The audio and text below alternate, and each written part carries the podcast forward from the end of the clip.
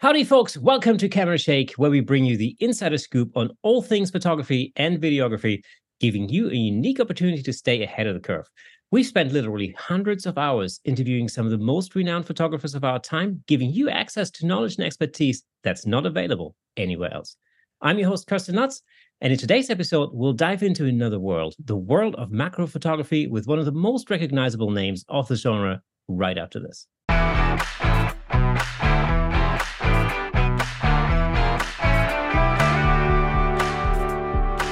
Welcome to Camera Shake Podcast, episode 164. But hold on, before I reveal this week's special guest, let me just say that I'm massively proud that our friends at Platypod have come on board to sponsor the Camera Shake Podcast. I honestly couldn't be more thrilled since I've been using Platypod products like the Platypod Extreme and the Platypod Elite and the brand new handle for some time now. And it's made my life so much easier. Platypod make the world's most compact tripods for photographers, filmmakers, and vloggers, allowing you to unlock limitless creativity and say goodbye to missed shots and restrictive rules with Platypod where innovation never sleeps. Incidentally, Platypod gear will come in incredibly handy if you are thinking about getting into macro photography too. But without further ado, let's give it up for today's special guest, the incredibly talented macro legend, educator, author, the voice behind the Photo Geek Weekly podcast, and the only Canadian I know living in Bulgaria. Give it up for Don Komarechka. Don, how you doing? Thank you very much. Uh, it's a it's a great introduction. Uh, you know, it's it's fun because I, have seen your name and I've listened to your podcast, and we kind of run in the same circles. But it was only recently um, that uh, we've ever actually connected. So thank you for having me on. Yeah, I've been looking forward to this actually for for some time. You know, macro photography is is something that personally I've never attempted, but um, I see a lot of macro photography in the sort of you know in the camera club landscape. Um, and I've always been really fascinated by it. Um, but I've never really been able to get my head around how to actually do it well, which is why I'm super thrilled to have you on the show because I'm sure you can you can sort of pull back the curtain, you know, um, and reveal some of the secrets there there's a lot of i don't want to call them secrets because i don't keep them secret but but there's a lot of techniques and tricks to to keep in mind.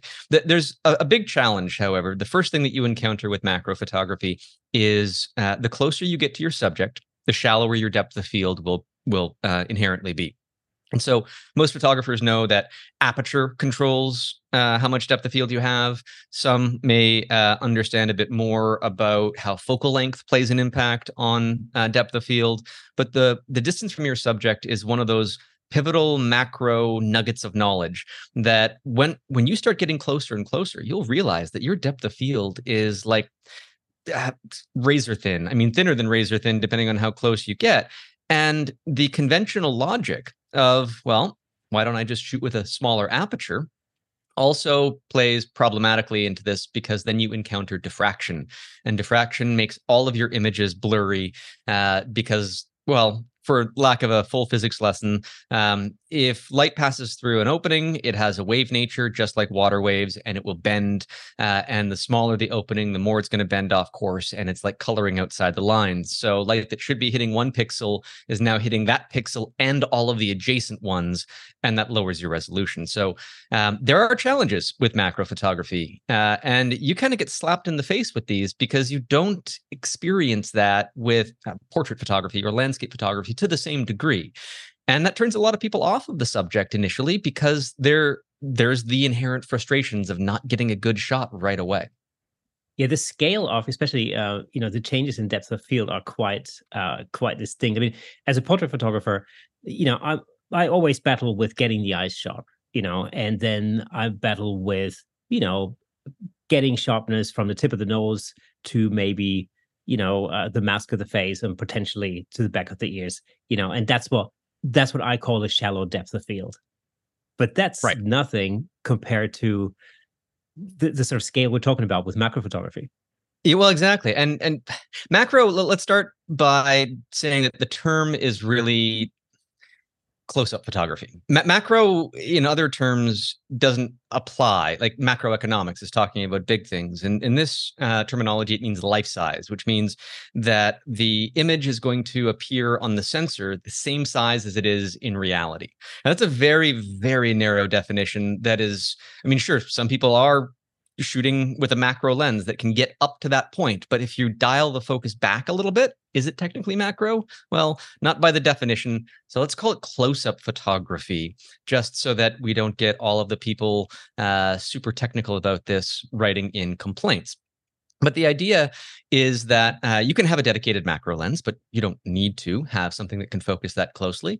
You can use extension tubes, which you know they usually sell them in sets of three. Um, they're hollow. There's nothing inside these guys. All this does is push the lens further away from the focal plane. And if you could imagine back in the old timey days when uh, cameras had bellows, right? And so if you wanted to shoot a landscape, you would close those bellows off so that they'd be, you know, uh, compacted and your focusing would be near or at infinity. And if you wanted to shoot a portrait, you would push the lens further away from the film plane. And if you wanted to shoot macro, you'd go even further out. Uh, and so extension tubes, bit of a another misnomer, they don't actually extend your focus, they shift the range. So with these on your lens, you can no longer focus to infinity, but the closest uh, focusing distance will be vastly improved. And when I uh, when I encounter people getting into macro and just starting to play around with it, and they say, "I've got extension tubes, I don't know how to use them," because if you put a whole set of these things on a uh, just a, a regular lens and you're expecting it to with the exact same framing to magically get you closer to your subject you might not have anything in focus in the frame at all and if you put them on a lens that has too wide of a, um, a field of view uh, for great example i could put extension tubes one of the small ones on a fisheye lens that I have. And infinity focus becomes the front element. Like I can put my thumb and see my thumbprint on the lens itself. Um, that's how close the, the shift is going to be on wider angle lenses.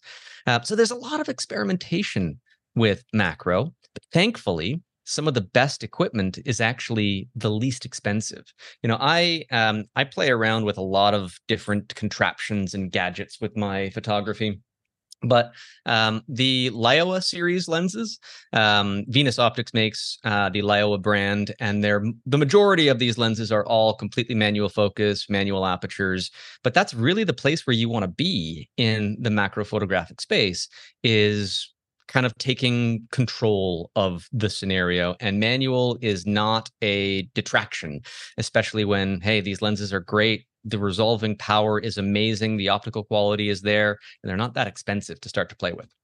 Well, that would have been my next question is like how well do things like autofocus work in in that sort of oh it fails. Oh i mean it's it's a moving target right? Autofocus is always getting better uh, and and so on but they're not training the subject detection algorithms to detect a butterfly or a bee uh, and the depth of field is so shallow that if it misses the say you want to get the stamens of, of, a small flower in focus but it instead moves to the petals because it's a larger object within the frame the the guessing from autofocus is not great. Uh, and sometimes your subject doesn't uh, exist in that space for more than a, a, a microsecond because it might be uh, splashing water droplets or it might be you know uh, you've got a, a, camera trap set up so that a butterfly is coming into a flower and you're catching it in flight and autofocus is not going to behave nicely in those scenarios so um I mean, apart from lenses and everything, it's uh, the one thing that's fascinated me uh, when it comes to you know macro photography is the whole idea of lighting your subjects.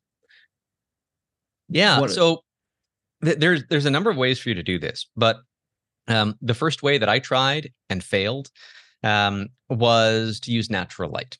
Uh, and don't don't get me wrong, natural light has its place, but um, I was getting blurry images from motion blur, and I just couldn't get it to work, no matter how high I cranked my ISO settings.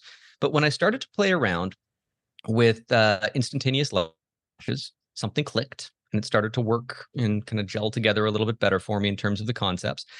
But it really took off when I started using continuous light.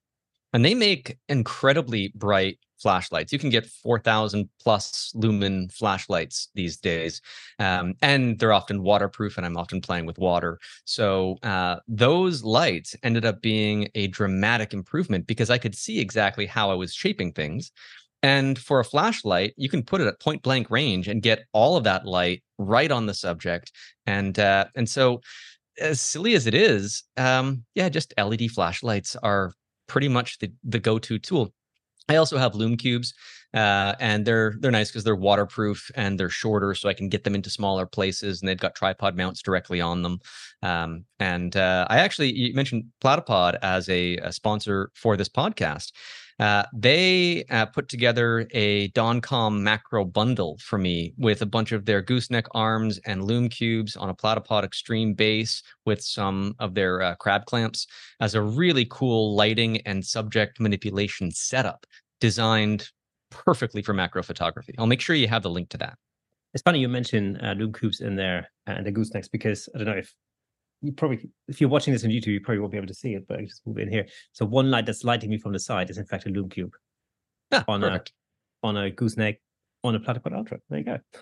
and I have a gigantic light softbox up here that's revealing my sweltering face because it's 35 degrees and I don't have the air conditioning on. So I apologize for my complexion.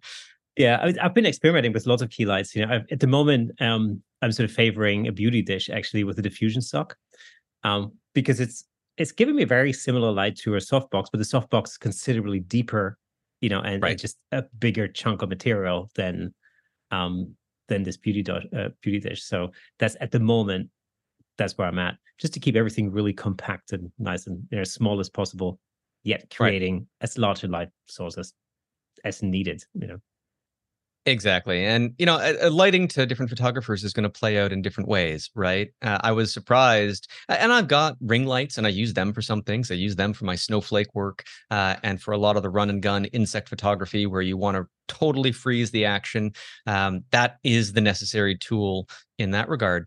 Um, but for most of the studio um, constructive stuff that I do, uh, and documentary film work on on a macro scale. Um, the, uh, Nitecore is is a company that I use a lot of flashlights from. They've got a, a wide range. Even the cheap ones from them don't have a flickering effect. So um, that's a it's a good tool to look at. And of course, most beginners, I, I assume, uh, would have at least one speed light or something like that, maybe a couple of speed lights knocking about at home. Um, yeah, and the, the thing with speed lights is same with using it in a studio. Uh, it's not a what you see is what you get environment. Uh, you don't know what the light is going to do until you've taken the picture, so you've got to kind of train your brain around that concept. Um, but it, when was the last time I used my speed light? It was last year. So uh, it just different different ways of uh, putting things together. I've also used a tool that is uh, more and more common on cameras today. Canon just added this feature to the R5, I believe, is the ability to shoot in a high resolution mode, which takes multiple images and combines them together to create an image that is usually four to five times the resolution of the camera sensor. That was uh, about two years ago, three years ago, when I started playing around with the Lumix S1R that had that feature on it, fell in love with it because it was a way for me to overcome the shallow depth of field threading the needle between you know diffraction uh, and depth of field and you got to have the image quality but you want to have the perfect amount of depth and so what i've been doing lately to avoid the uh, often previously necessary task of focus stacking, which is where you take images at slightly different focus points and combine them together in order to extend that depth of field in software. If I have a 47 megapixel camera and I shoot in the high res mode, it generates a 187 megapixel image.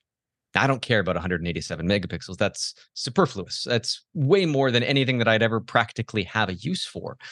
But what if I intentionally get further away from my subject? You know, the closer you get, the shallower your depth of field. So the inverse is also true. The further away I get, the greater my depth of field is going to be. And then if I can throw away 75% of my pixels, then I'm back down to 47 megapixels. I could throw away 90% and I'd still end up with a useful number of uh, of pixels on the the final product. And so that has been a game changer for me. Images that used to require extensive focus stacking efforts, which there's dedicated software for it. I typically use Photoshop just to be really precise and do all the corrective work that I need. But uh, I don't have to do a lot of that anymore. Maybe I'll combine two or three images at the most, unless, of course, I am going to the crazy extremes. Because once you start exploring macro photography, you want to get closer. you want to get as close as you can because your lens just can't see the cool details that you want. And so, um, Kristen, have you uh, uh, do, do you know of this lens? This is something of a legendary macro lens that I'm holding up here. Um, I don't think so. This is the mm-hmm. Canon MP-E 65 millimeter oh, yeah. macro lens, originally introduced in 1999, has been just recently discontinued, but it is still a workhorse for me. And thing about this lens is you can often find them used and they're not really used. They're like they've been used once and somebody was so frustrated with their purchase, it stayed in their closet for, you know, two, three months before they tried again. And now it was too far away from the purchase date to uh, to return it. And so a lot of these used guys that you'll find online uh, are so very lightly used. Not this one. Uh, this one is it's been through a lot. Um, it's, very, it's but, very often the case with like specialist lenses. I find, you know, they people buy them, they use them a few times, and they go, "Oh, that's too hard," or you know, yeah, they're not, they're not enough lenses and yeah, tilt shift exactly. lenses in particular. Yeah. Exactly. Um, but that lens, the Canon MP-E, can go from one one to one magnification, which is macro, to five to one magnification. And that helps you get into the range of filling the frame with a single water droplet or a snowflake or the eye of an insect. And, and that can be a truly fascinating world to explore. Again, more challenging as you get closer and closer until you decide to take out the big guns and start shooting with microscope objectives. And those guys go all the way up to 100 times or so. And this is an impossible task to handheld, uh, handhold. You'd need to be on a tripod uh, with a focusing rail that would move the camera forward and backward as it passes through the focus. And often an automated one is the more useful way to do that. I did photograph some snowflakes with a 20 times microscope objective handheld once when I was brave and stupid, but uh, I'm not not going to do that again we we are going to get to snowflakes um, in this conversation, I'm sure, um, at some point in more detail. But uh, you know, let me just say that you know, looking through your imagery, um, uh, this I've really been. I mean, almost every image I I looked at was so impressive. You know, it was either the detail in the snowflakes, for example, that you managed to capture. Um, you know, the the colors in some of the imagery are just mind-blowingly fascinating, and and I particularly like crystals. Like the work that you do around around you know different types of crystals is just is really incredible. Well, and and there's so much variation in in that, right? It, there, there's no way that you could really photograph the same subject in the same way. It, it's landscape photography um, is fun, but how many photographs of Horseshoe Bend do you need? Uh, or the Eiffel Tower or any Icelandic waterfall or but within the macro space the subjects themselves simply have a fascination factor that compels you to constantly want to explore them. Some of the crystals as you mentioned um, i try to get specimens that fluoresce under ultraviolet light and i can do that with plants too. It's a completely transformative way of, of viewing the world and just in a dark room with a an ultraviolet LED flashlight making these things glow feels like the imagery is on a different planet. It's fun. And it's also it's a completely different world. Um, I think you know the macro world uh, just you know it remains hidden from from the naked eye usually because we perceive the world like we humans would normally do, and of course that's useful to us as humans. But on that small scale, it is literally like I feel it's like like being Ant Man, and all of a sudden, you know, being shrunk down to like you know to experiencing um you know the world around you in a completely new light. And I think that's really where the fascination is. That's at least that's the thing that's always fascinated me about macro photography. And you have the ability to control things too. You know, yes, it's often nature uh, in in a macro space that you're photographing. Not always, but um, you have the ability to carefully place water droplets and then put a flower in behind and have the flower refract through the water droplet as it's functioning like a little crystal ball, like like a lens. And you can create these constructs that, yes, you're not photographing nature as nature exists, but you know, freezing soap bubbles are just so darn cool.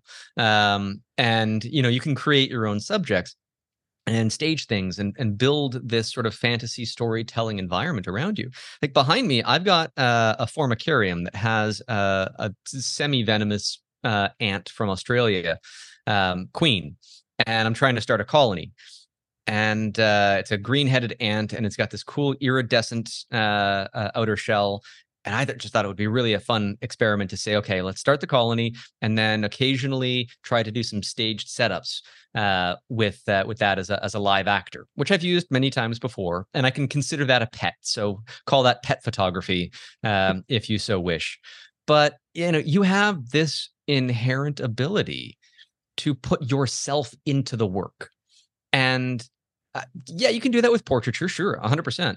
Um, but you usually don't have that opportunity with the natural world. But macro photography, if you choose to embrace it, it's there for you. I, I can see an amalgamation of Kaylee Greer's dog photography with Australian ants. That's been amazing. Well, and, and if that if that ant colony doesn't take off, I've got carpenter ants in a jar on my on my studio table. How did you get uh, how did you get hold of an Australian ant? Uh yeah, no comment. Phenomenal. Uh, does it have a does it have a name? Uh, not yet. I was going to give the colony a, a, name once it was established. Um, right. but I I saw her running around uh, a couple of days ago. I try not to disturb uh, what's going on in there. It's a semi-claustral ant species. For anybody that's not familiar with ants, some of them uh, have bigger bodies and wings that they clip off and they no longer need the wing muscles for anything. So they basically dissolve that protein to feed the starting of a colony.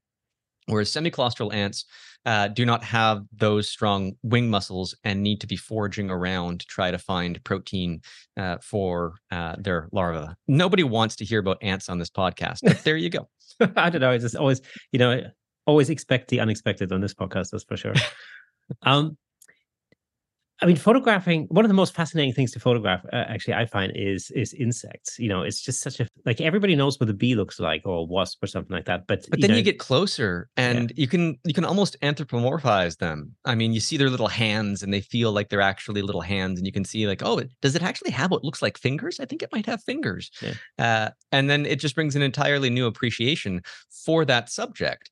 And I've often gone out photographed some cool looking bug and and then I've gotten home and thinking, okay, I need to learn about this. I need to figure out what this creature was, and uh, if I'm going to be posting the image online, I'm going to share details about it. And it it's a an exploratory process that kind of goes beyond the photography. It kind of reconnects you with this natural world. And I'm by no means an entomologist as a result of this, but it's just again, it's that fascination factor that keeps me going back that's something that I found really, um, you know, amazing. You know, when I I remember speaking to Moose Peterson, for example, uh, you know, wildlife photographer, and uh, his knowledge of the of the natural world is just is phenomenal. You know, and that's basically through photographing it. You know, um, and so it gives you the inspiration to to learn. Yeah, yeah, yeah absolutely. Um, I mean, when it comes to insects, how do you actually? I mean, how do you actually practically photograph an insect? I, I mean, I'm guessing these insects are alive when you photograph them. Well, I mean, not always. Um, I've photographed, um, you know, at 20 or 50 times magnification uh, butterfly wings, and those are specimens that that are dead and, and they're uh, purchased for for the purposes of of studying uh, or displaying in a box. I guess is what they're usually for. They don't expect the person they're selling it to to stick a microscope objective up against it. But um, so for those and any really high magnification, um, you're probably going to be dealing with a dead bug. I remember at one point the, there was a, a horsefly or a deer fly that had landed on my neck and was he he he picked the fight. And then I I swat at the back of my neck and I hold up my hand and now I have a very cooperative subject uh, to work with. Sometimes um, people have uh, you know put bugs in the fridge or the freezer to slow them down. I typically don't do that. I, I find that that's kind of breaking the rules, going a little bit too far uh, into uh, you know possibly doing harm to another living creature. So, um, and, and I will admit that I've done it once, but um, I decided afterwards, once you cross that limit, you know where you should probably stay. And for me, it's on the other side of that. Um, but when you're out in nature and the bugs are alive and they're moving and the, the sun is beaten down and, and there's a lot of uh, live a- activity, your keeper ratio of of images is about one out of every 100 um, maybe one out of every 300 depending on what you're trying to photograph. And so that means uh, not exactly a spray and pray mentality but what i would consider um, you have to keep your finger on the shutter button as you move forward and backward, passing that focal plane through the subject. And that's how you generally uh, uh, appreciate the insects is by following them around. Um, and moving the camera rather than adjusting the focus or depending on autofocus you physically move the entire camera and lens combo to shift your focus around uh, and and i do that not just for insects but uh, for water droplets or anything where i'm dynamically hand holding the camera so i always i always wondered that actually i wondered whether you know you set up a trap like you know a, a light trap or whatever type of trap. Oh, some people have. Uh, I've yeah. I've seen really elaborate setups for everything from tiny hummingbirds and moths to do exactly what you're describing. I've never done that.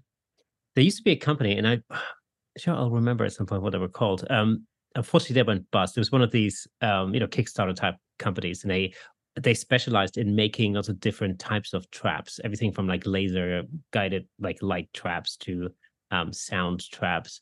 Um, and a lot of it worked through your mobile phone. So it would use the microphone in your in your cell phone as a you know as a trigger. Oh, Triggertrap. Yeah. That's what they're called. Yeah, exactly. Um, uh, yes, Triggertrap, and uh, they they went out of business because they um, they were going to do a a further update to a a, a more advanced uh, device that was kind of a standalone, and they mistakenly used the word "red" in the name, and Red cameras, uh, you know, threatened to sue them uh, and they may have had to pay something for that. I'm not sure.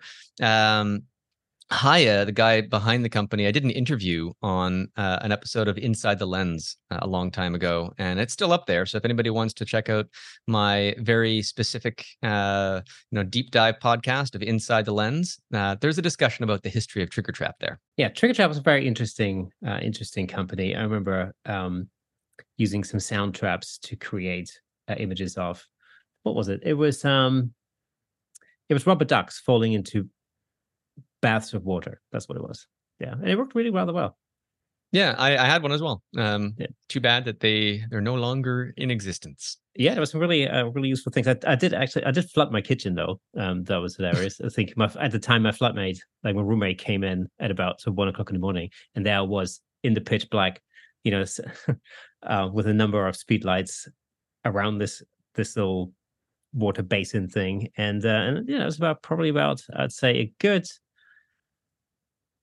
five to seven centimeters of water on the kitchen floor by that time. You're but a horrible person. I know. I did get a killer shot, a killer shot though, so the keeper ratio was uh, very low that particular day.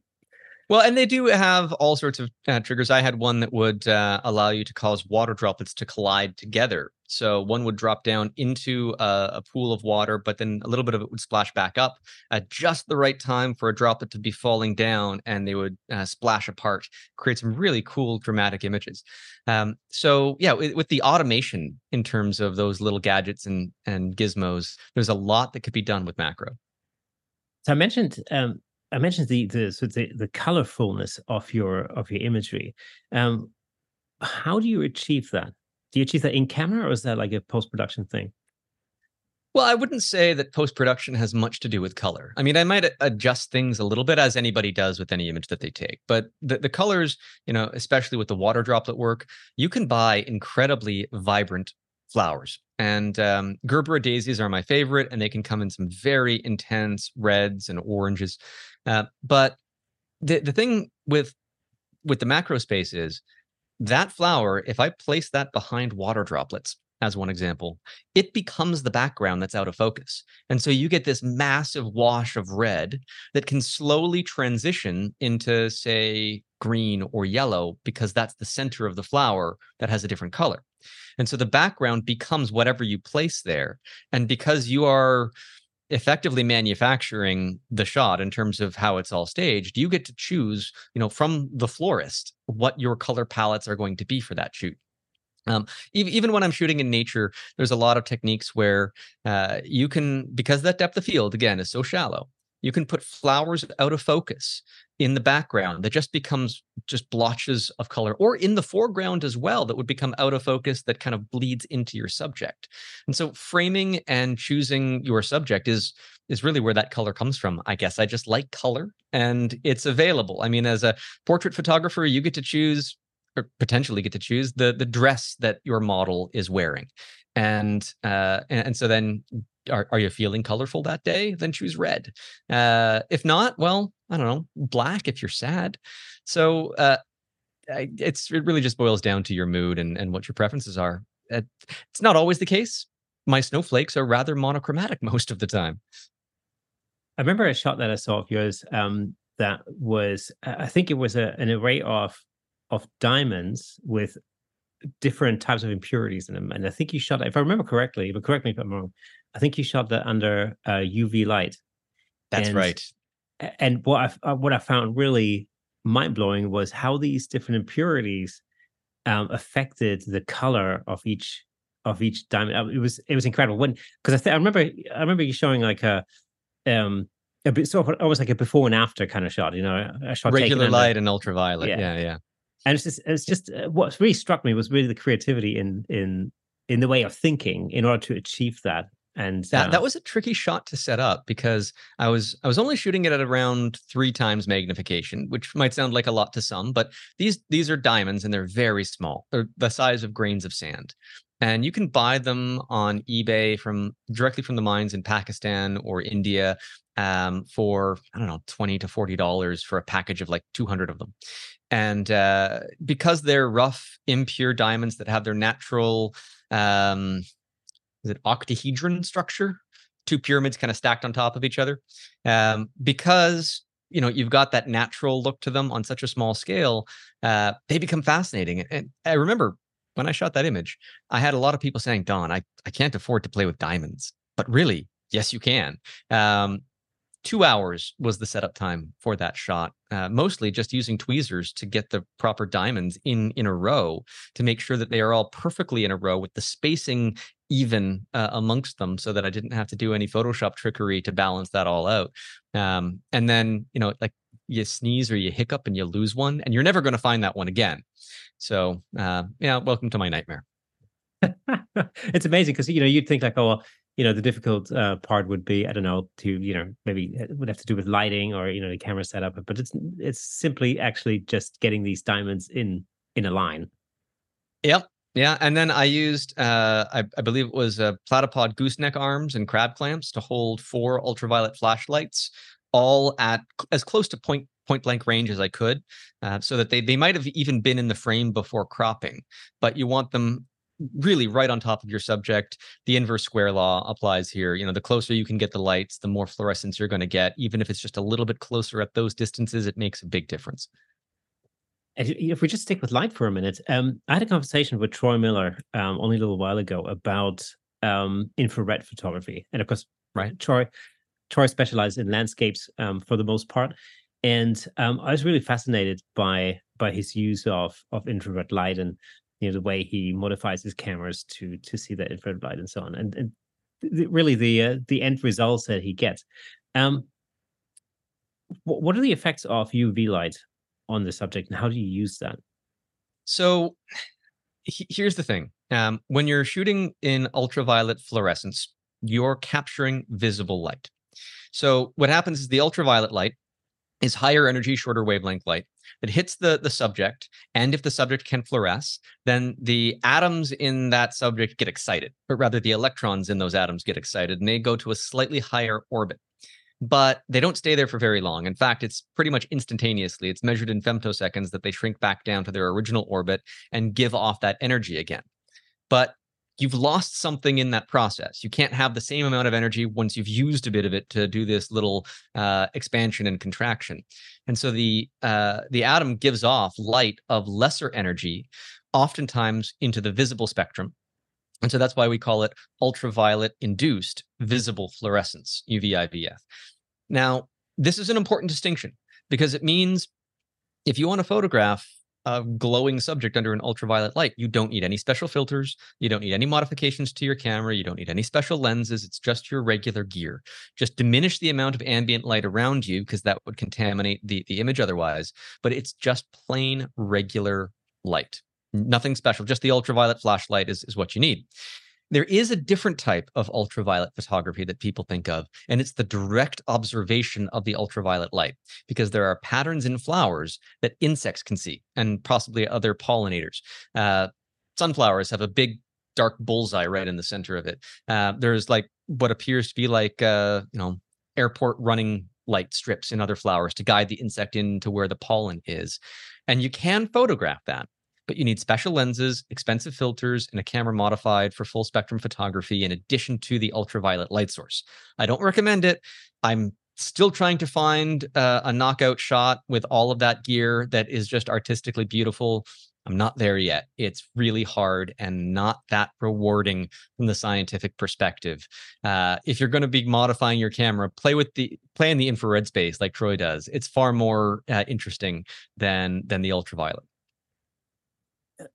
And yet, I think the ultraviolet spectrum is, um, you know, again because it's because we're looking at the known world, but it just uh, displays in a completely different, unknown way. You know, that's that's the interesting thing about it. And even now, even on a macro scale, if we just talk about uh, the the infrared for a second, insects often absorb uh, infrared light because they want the heat, right? Because they're cold blooded.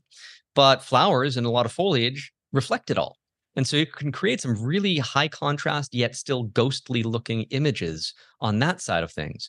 And you've got between 700 nanometers and 1,000 nanometers uh, of, of light that is in the infrared that the average camera sensor can detect. And on the other side of it, in the ultraviolet, you've got between 400 nanometers uh, and 300. So You got about 100 nanometers worth of light that uh, a regular CMOS sensor can can detect, uh, and that means you can also do if you're playing in that space, that really hard to do space, you can also do false color ultraviolet. Um, but again, it's really sciency, and uh, I haven't found too much. The, the fluorescence is where it's at. That's where all of my hits come from. Uh, tell me a little bit about your um, about use of crystal photography because I I listened to you explain that uh, in in one of your uh, one of your videos, and uh, I find uh, I really that completely boggled my mind. How did you first come up with that? How did you get into that? Crystals referring to snowflakes or something else? Um, crystals um, uh, referring to uh, crystallized um, substances. Oh like yes, yes. The the cross polarization of yes. of crystals. Yes. So so this is such a fun idea. I I didn't obviously come up with this. Uh, there's almost nothing new under the sun when it comes to creative ideas, uh, but it's a really easy thing to do, and everybody can feel like an abstract artist to do this. All you need is a piece of glass and some household ingredients. You might have citric acid as part of your uh, kitchen cupboard inventory. It's used as a preservative. Um, but you can easily get that on Amazon. It's one of the best for this. Just take it, dissolve a whole bunch of it in water until a small amount of water doesn't dissolve any more of it. So that's completely saturated within the solution. And with a little pipette or a, a spoon, just put it on the glass and wait for it to evaporate. And as the water evaporates, then the uh, the citric acid passes past the 100% uh, solubility and starts to deposit itself as crystals around the edges of this piece of glass. I use microscope slides, but you can use whatever you'd like. There's an old picture frame hanging around in a closet because you can't be bothered to go and find microscope slides. You can use that and then clean it off afterwards. Works just fine. Um, but the idea with creating these crystals is not just, oh, okay, well, now I've got some crystals, hooray, um, is that many crystals muck with the direction, the polarization direction of light. And so when you have two polarizers, in opposition to one another. This is how a variable neutral density filter works. It turns dark or almost completely dark. Um, but if you have those apart and you put something in between them, and that something changes the polarity of the light, then you'll see nothing except those changes. And I won't get into the physics lesson of how light does this impossible corkscrew through some of these subjects to, to come out the other side in a different direction. But the point is, practically, we can use that as an artistic effect. And um, citric acid is one, menthol crystals is another. Um, you know, go to the the you know, random health food websites that sell you all of the different amino acids and what have you, and buy a bunch of them and see what their crystal structure does. Floor cleaner can often create interesting crystals. Um, whatever that additive that they add to diesel cars, I think that one makes nice crystals too, although I haven't had a chance to try it. what's it called? AdBlue or something? Is that the one? Yes, yes, but it had like the chemical name itself. Right. Uh, I think is it, it doesn't matter. Um, experiment. Some things will work, some things won't, uh, and it's even like um, I've got a little crystal growing kit and I got my daughter for her birthday. And she's expecting these purple gems to, to grow but it's so humid right now the water's not evaporating. So maybe that would be a better experiment to do uh, either in a very air conditioned space which i am currently not in uh, or during the wintertime. So with you know looking across your portfolio you know with snowflakes crystals diamonds um, insects and so on and so forth what, what's what's your what is like your your all-time favorite subject to photograph the one that I'll photograph tomorrow. I mean, like it's you bounce around with these ideas so frequently, and uh, I, I would say trying to juxtapose organic and inorganic subjects. You know, getting some crystal that fluoresces to mix that in to a uh, you know a natural environment, and uh, and I've got some ideas for that that I really want to explore, and so that's what's on my mind when I think about you know what what I like the most is the one that's actually rattling around in my head that I'm trying to figure out what it's going to be, and that changes based on the seasons. But I've seen I've seen some of your landscape photography, which is equally phenomenal.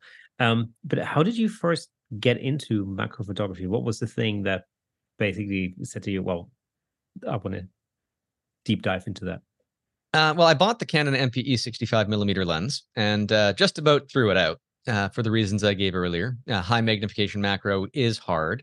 But then I picked up a ring flash and I was I just took it to work that day. I was working at an advertising agency at the time. That's my educational background, and um, it was I knew it was going to be a slow day. They were having me do organizational flow charts and stuff, and so I just brought the new toy. It was around Christmas time, and you'd be amazed at what corkboard looks like. It's organic. The tip of a ballpoint pen or a bunch of staples uh, all together office supplies can be fascinating to a bored macro photographer. Um, but I just wanted to explore that small space. And that day it started snowing. And I went outside and tried to photograph a snowflake, but it was white on white. And so it didn't really have a lot of contrast. Um, and I thought, okay, how can I you know, play my hand at, at making this a bit more dynamic? And my grandmother had knit me and all of her grandchildren some black mittens to keep in our car in case we're on a lonely stretch of road and the car dies and uh, we need to make sure that we are uh, kept warm and safe. Thank you, Grandma. So I had those mittens in my car and I went and I took one out and uh, you know, let the snow fall on it. And that has been the background behind every single one of my snowflake photographs to this date is my grandmother's homemade mitten and that was really the start of macro photography for me in that moment. It uh, it took off. I never looked back. How do you find uh, interesting subjects to shoot now now now that you know so and so many years later? Um, do you still do you endeavor to find new things to photograph?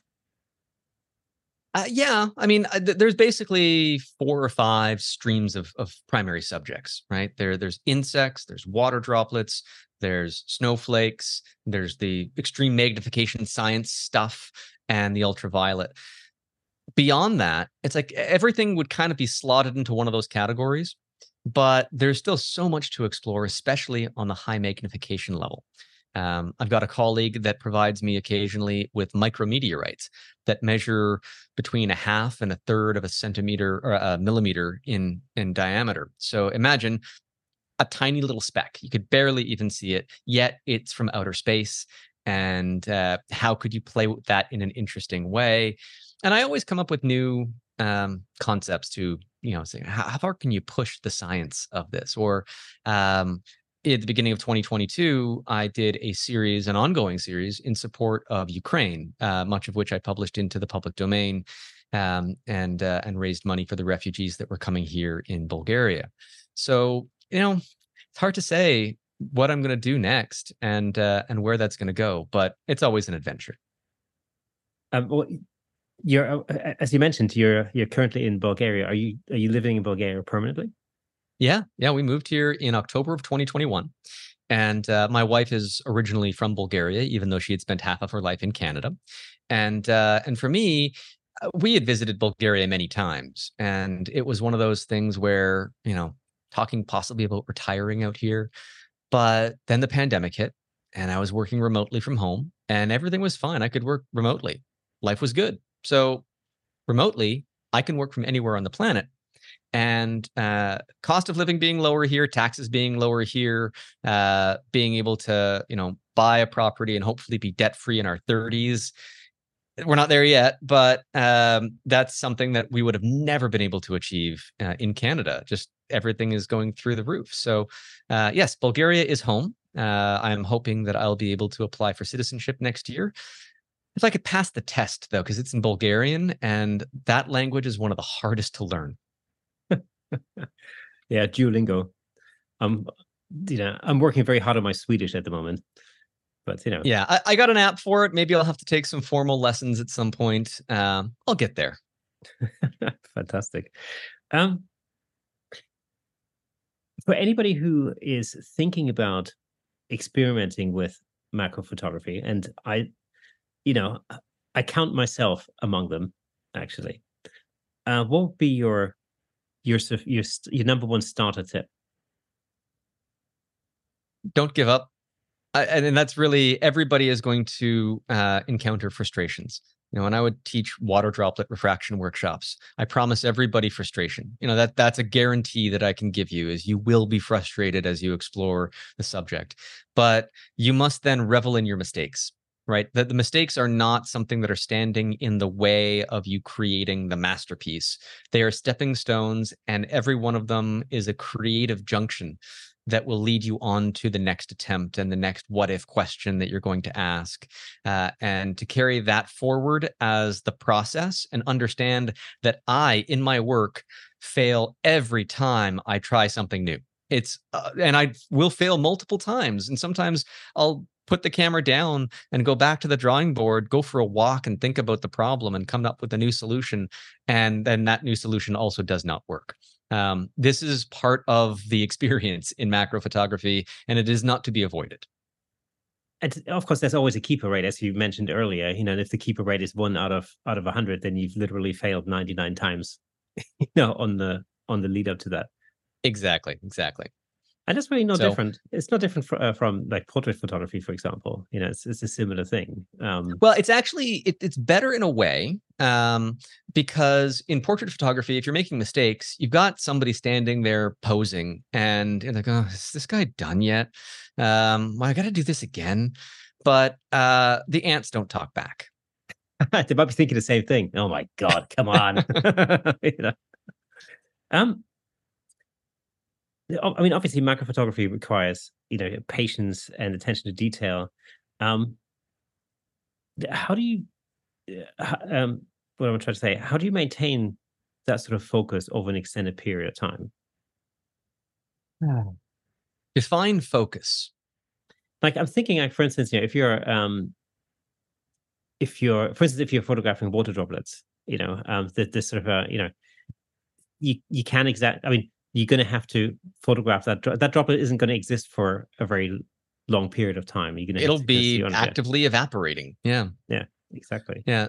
So I mean, a lot of the the setups you have to work quickly. Uh, snowflakes will sublimate uh, as soon as they leave the cloud that they uh, that they formed in. So even on the way down, they're sublimating. They're going from a solid back to gas and disappearing back into thin air before they even hit the ground.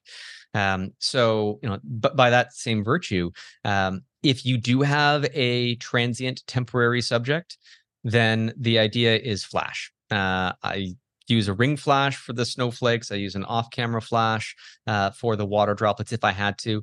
Um, but you'd be surprised as to how static things are when you can get your shutter speed up to one one thousandth of a second. Um, they they aren't going to be moving too terribly much, like bird photography, I suppose, in that same regard what strikes me, especially with your photography, is you know that that although we're looking at really tiny things, there's there's really you know there's a lot of artistic expression um, in those images. How do you balance that, like you know the technical proficiency and the artistic expression? I think photography is a mix of science and art, isn't it? Right, like you got the science on one side, you got to understand the diffraction and and uh, and, and the way the camera is going to function, and on the other side, uh, color theory and composition and and all of those two different things. And I think that they are mutually distinct, separate disciplines. And a lot of people focus so much on the technicality of photography, including macro photography, and and they can make a technically perfect image. I, I, think this is what I apply with a lot of the the snowflake work. It's technically perfect. I'm not putting any of my own effort aside from a black mitten into the into the mix. But on the other side of the equation, with the you know insects and droplets and flowers and uh, the ultraviolet, you you have to understand where your eyes are going to read in an image and how valuable spirals and, and diagonal lines can be in a composition. And I've gone so far as to purchase different plants at the garden stores because I suspect they would perform well in a fluorescent scenario uh, or because that passion flower vine had this really cool spiral tendril on it and i'm going to buy that whole plant to take it home to photograph something along that spiral because i know spirals are cool. Um, and so it, it's a different mindset when when you're trying to think about yes okay you've got the technical skills good go out in the world and now find a subject that is worthy of being showcased with the technical proficiency that you may have already established and that search for a subject, I think, is the real key. Uh, and sometimes it's not going to be anywhere local. Uh, like coming up in about a month, uh, one of my images is going to be featured on a United States postage stamp. And it is a Madagascan sunset moth wing that I, you know, purchased online from a seller in Germany that sold me a moth from Madagascar that's going to be on a United States stamp by a Canadian artist you know, the world is your playground when it comes to what you can get and where it's going to play it. In fact, um, am I right in thinking that some of your images are also on some Canadian coins? Is that right? Yes. 20 uh, $20 uh, pure silver limited edition coins not circulation uh, and so you would be foolish to actually spend them because it would cost you more than the face value of the coin to do so uh, but yes i am on currency Fantastic. Not my face personally, but my my work. um, I mean, it's uh, you know just coming back to to technical uh, proficiencies. Uh, the way I look at it uh, generally uh, when it comes to photography is that I look at it as a spectrum. You know, you've got on one end of the spectrum, you've got the creative side of photography, and on the other side of the spectrum, it's it's the technical side of it. And I always think like you know, um, every photographer fits somewhere on this on the spectrum. Some people are super technical, but maybe lack on the creative side. Other people right. are super creative, but don't really want to have anything to do with anything technical whatsoever. And um, it always strikes me that you know macro photography is when it's done really well, is sort of where where all that meets in the middle. You know, it's this this sort of it is. Uh, like I said, it's a mesh. And I think the deeper you can weave those two um, uh, I guess, expertise together, then the more magical the outcome is going to be. Right. If you don't have the technical uh, chops for macro photography, it's fine. Your work will still be okay.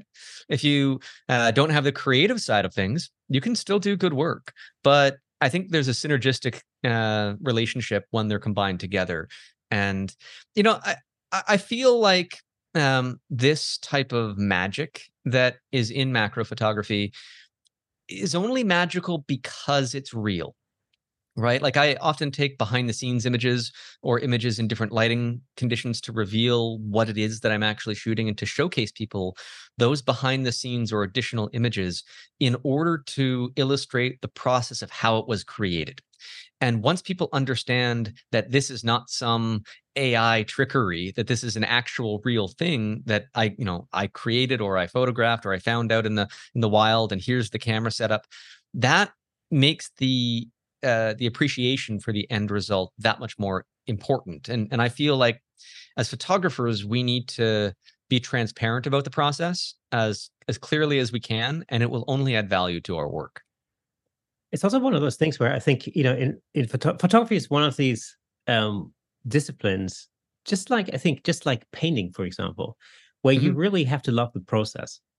You know, yeah. if if you don't love the process of of creating the image or the end result, then then there's almost no point because otherwise you're just torturing yourself through that you know and i, I find that with a yeah. lot of things in photography i just uh, absolutely love the process you know and my, um, my wife is a is an abstract painter and she's studying for her uh, master's in fine arts right now and it's it's amazing to see what she can do with a brush and a canvas and oil paints.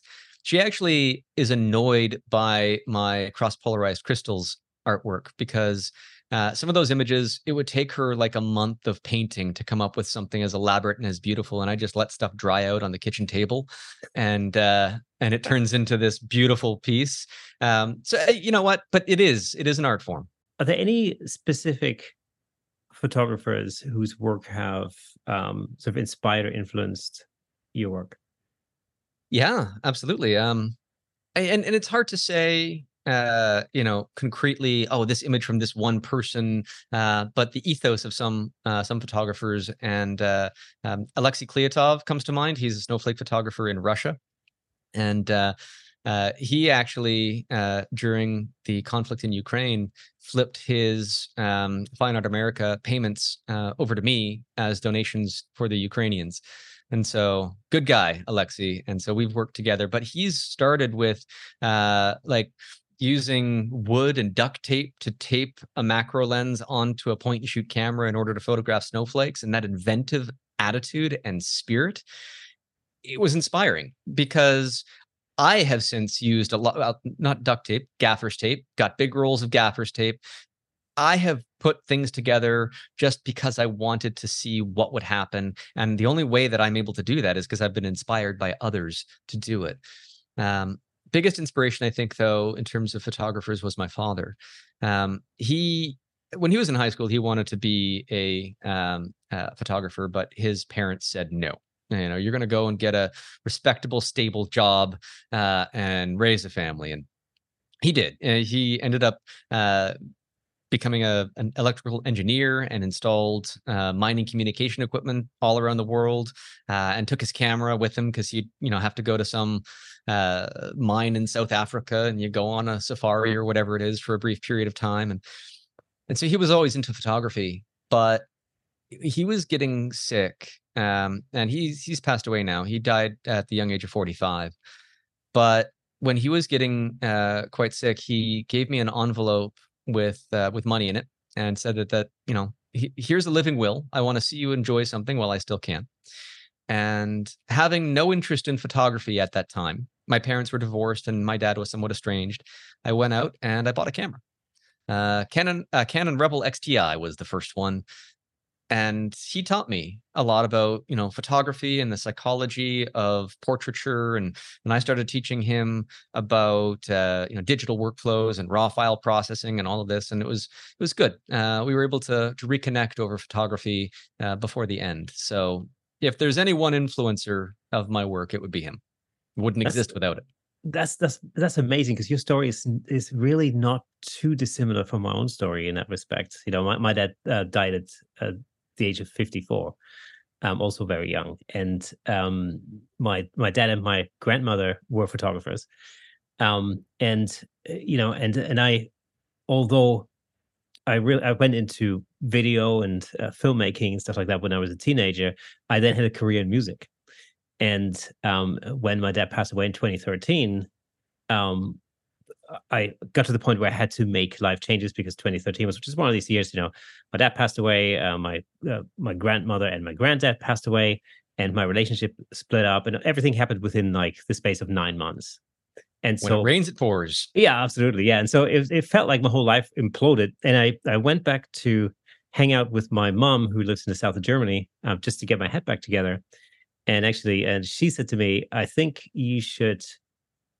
You know, I think you should get yourself a camera because that worked for your grandmother, worked for your dad, and you know, I think that might work for you. And that's what I did. And so I went out and I bought a camera, and and that was it. And I haven't looked back since. And it sort of connected all the dots. You know, it connected everything that happened there all through my childhood, because you know I grew up surrounded by cameras and film, and you know, and everything else. And uh, and and yeah, everything just came back full circle at that point. Yeah, yeah. You know, it's it's it's amazing how photography can be an element of therapy and personal growth. Uh, yeah. You know, but when when I think about the earliest days of taking those pictures, um, you know, I had one or two mild successes. You know, I put a tree frog in a cedar tree, and that kind of turned into something neat.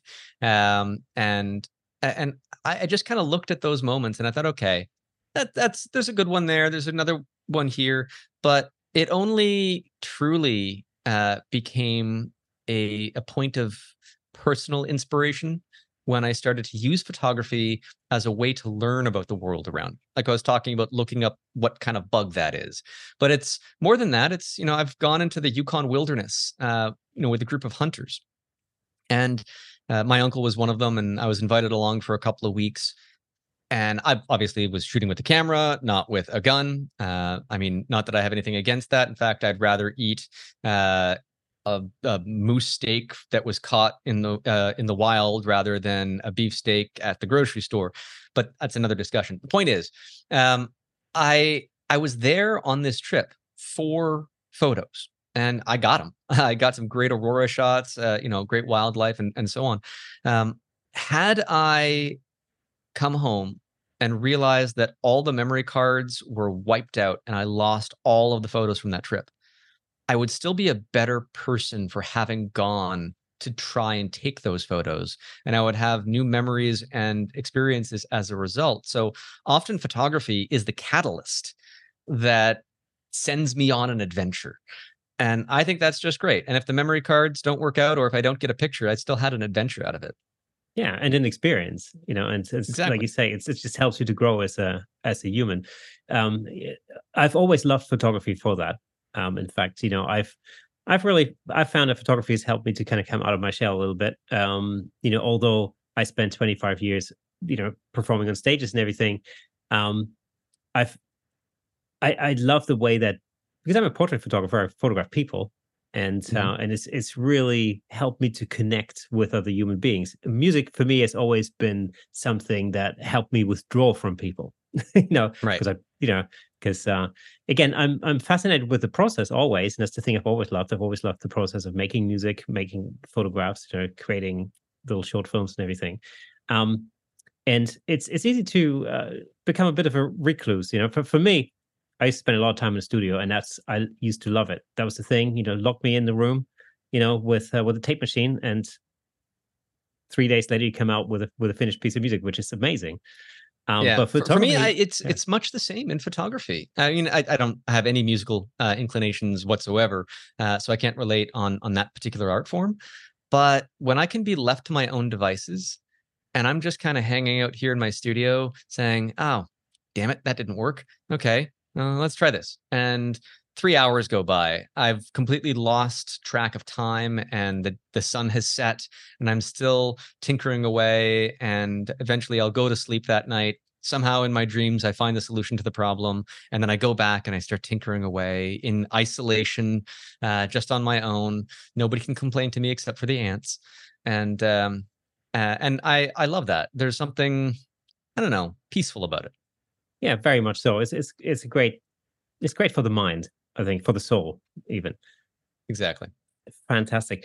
Um, I just want to one final thing. Um, I want to ask you. Um, you know, we talked about lots of equipment um, and things, and I think we started this conversation um, by you uh, demonstrating some extension um, tubes for uh, for lenses. So, what I want to ask you is, for, for anybody uh, wanting to get into macro photography and not necessarily being able to spend, you know, thousands of dollars or pounds or whatever your currency is, um, on on brand new equipment, what's the easiest, quickest way to to get into that form of photography? Uh, well, quickest and cheapest is to put your lens on backwards. Um, that uh, you know, a 50 millimeter lens, if you reverse mount it, which would require to buy just a it's a it's a reversal adapter. You type into eBay the filter thread size of your lens, say 58 millimeters, um, Canon RF mount, and you'll be able to get a little adapter that lets you put the lens on backwards. Um, now, controlling the aperture and all that stuff on a modern lens is not exactly easy, but that's okay because a lot of vintage lenses are completely mechanical and you can have some fun with that. Um, a 50 millimeter lens gets about one to one magnification. A 24 millimeter lens gets you around two to one magnification. So the wider you go in that regard, the more magnification you're going to get. It's not ideal though, and I wouldn't necessarily say that it's easy. So if you do want to spend at least you know more than $10 on something a set of extension tubes are what you want now don't be a fool like me and buy the canon ones if you're a canon shooter it's useless. Um, the Kenko ones or any other third party brand, so long as it's got decently favorable reviews, um, there's no optics involved in this. It's just going to pass the electrical uh, electrical signal from the lens, and if other people like it, it, unless it completely falls apart on you, the quality doesn't really matter uh, to that end. So extension tubes, you can get them cheap in the double digits, and that would allow you to take any, you know, say like a 24 to 105 millimeter kit lens that you might already have on your camera. Boom, macro lens in uh, uh, in your hands with just a set of these guys. There you have it, folks. It's easy to get into. It's an amazing subject to explore. Um, Don, thank you so much for coming on the Camera Shake podcast and talking to us about macro photography. I thoroughly You're welcome. It. And I, I, think that if anybody has any questions regarding the adventure into macro photography, say you've listened to this and you decide that uh, you want to go down this rabbit hole of uh, of frustration and find your way into the the magic eventually, send me a note, send me an email. I'd be more than happy to to help you, you know, work through any of those moments that uh, happen to be frustrating you because I've been there, I've done it, and I could uh, I could you know I could help you out. And of course, you've also written a book about macro I have, yes. Um, so uh, macro photography, the universe at our feet, is the physical edition is now out of print. I've sold through the entire production run, uh, but you can get a digital copy of that. It is available on Amazon. Um, if you want to throw a few more dollars at me personally, you can buy it from my website, uh, and that would be at the same place where I had my previous Snowflake book at skycrystals.ca and uh, it's an interactive PDF that you can get your hands on. The almost 400 pages, uh, over 80,000 words, uh, and tons of pictures and, and diagrams. And I, I'm biased, but I think it turned out pretty well. Fantastic. They have it. All the links um, are going to be in the description. So if you're uh, if you're watching on YouTube, then you know just have a look in the description. Likewise, if you are listening to the audio version of this podcast, then you'll find all the details and all the links down there. Don, it's been an absolute pleasure. Um, thank you so much for being a guest on the show, and uh, hopefully we'll see you again at some point.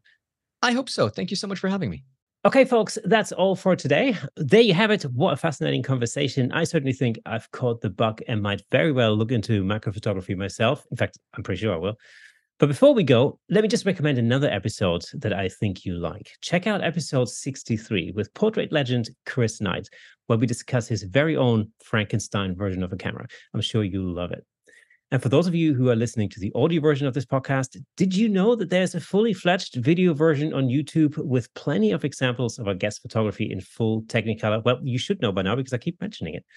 All you have to do is go over to YouTube, search for Camera Shake Podcast, and you'll be able to watch all past episodes on there. And if you are on YouTube already, well, get in touch, leave a comment, and remember to hit the like button, ring the bell, and share with your friends. You can help us reach a greater audience all over the world. Once again, thank you for listening and watching, and I'll see you again next Thursday.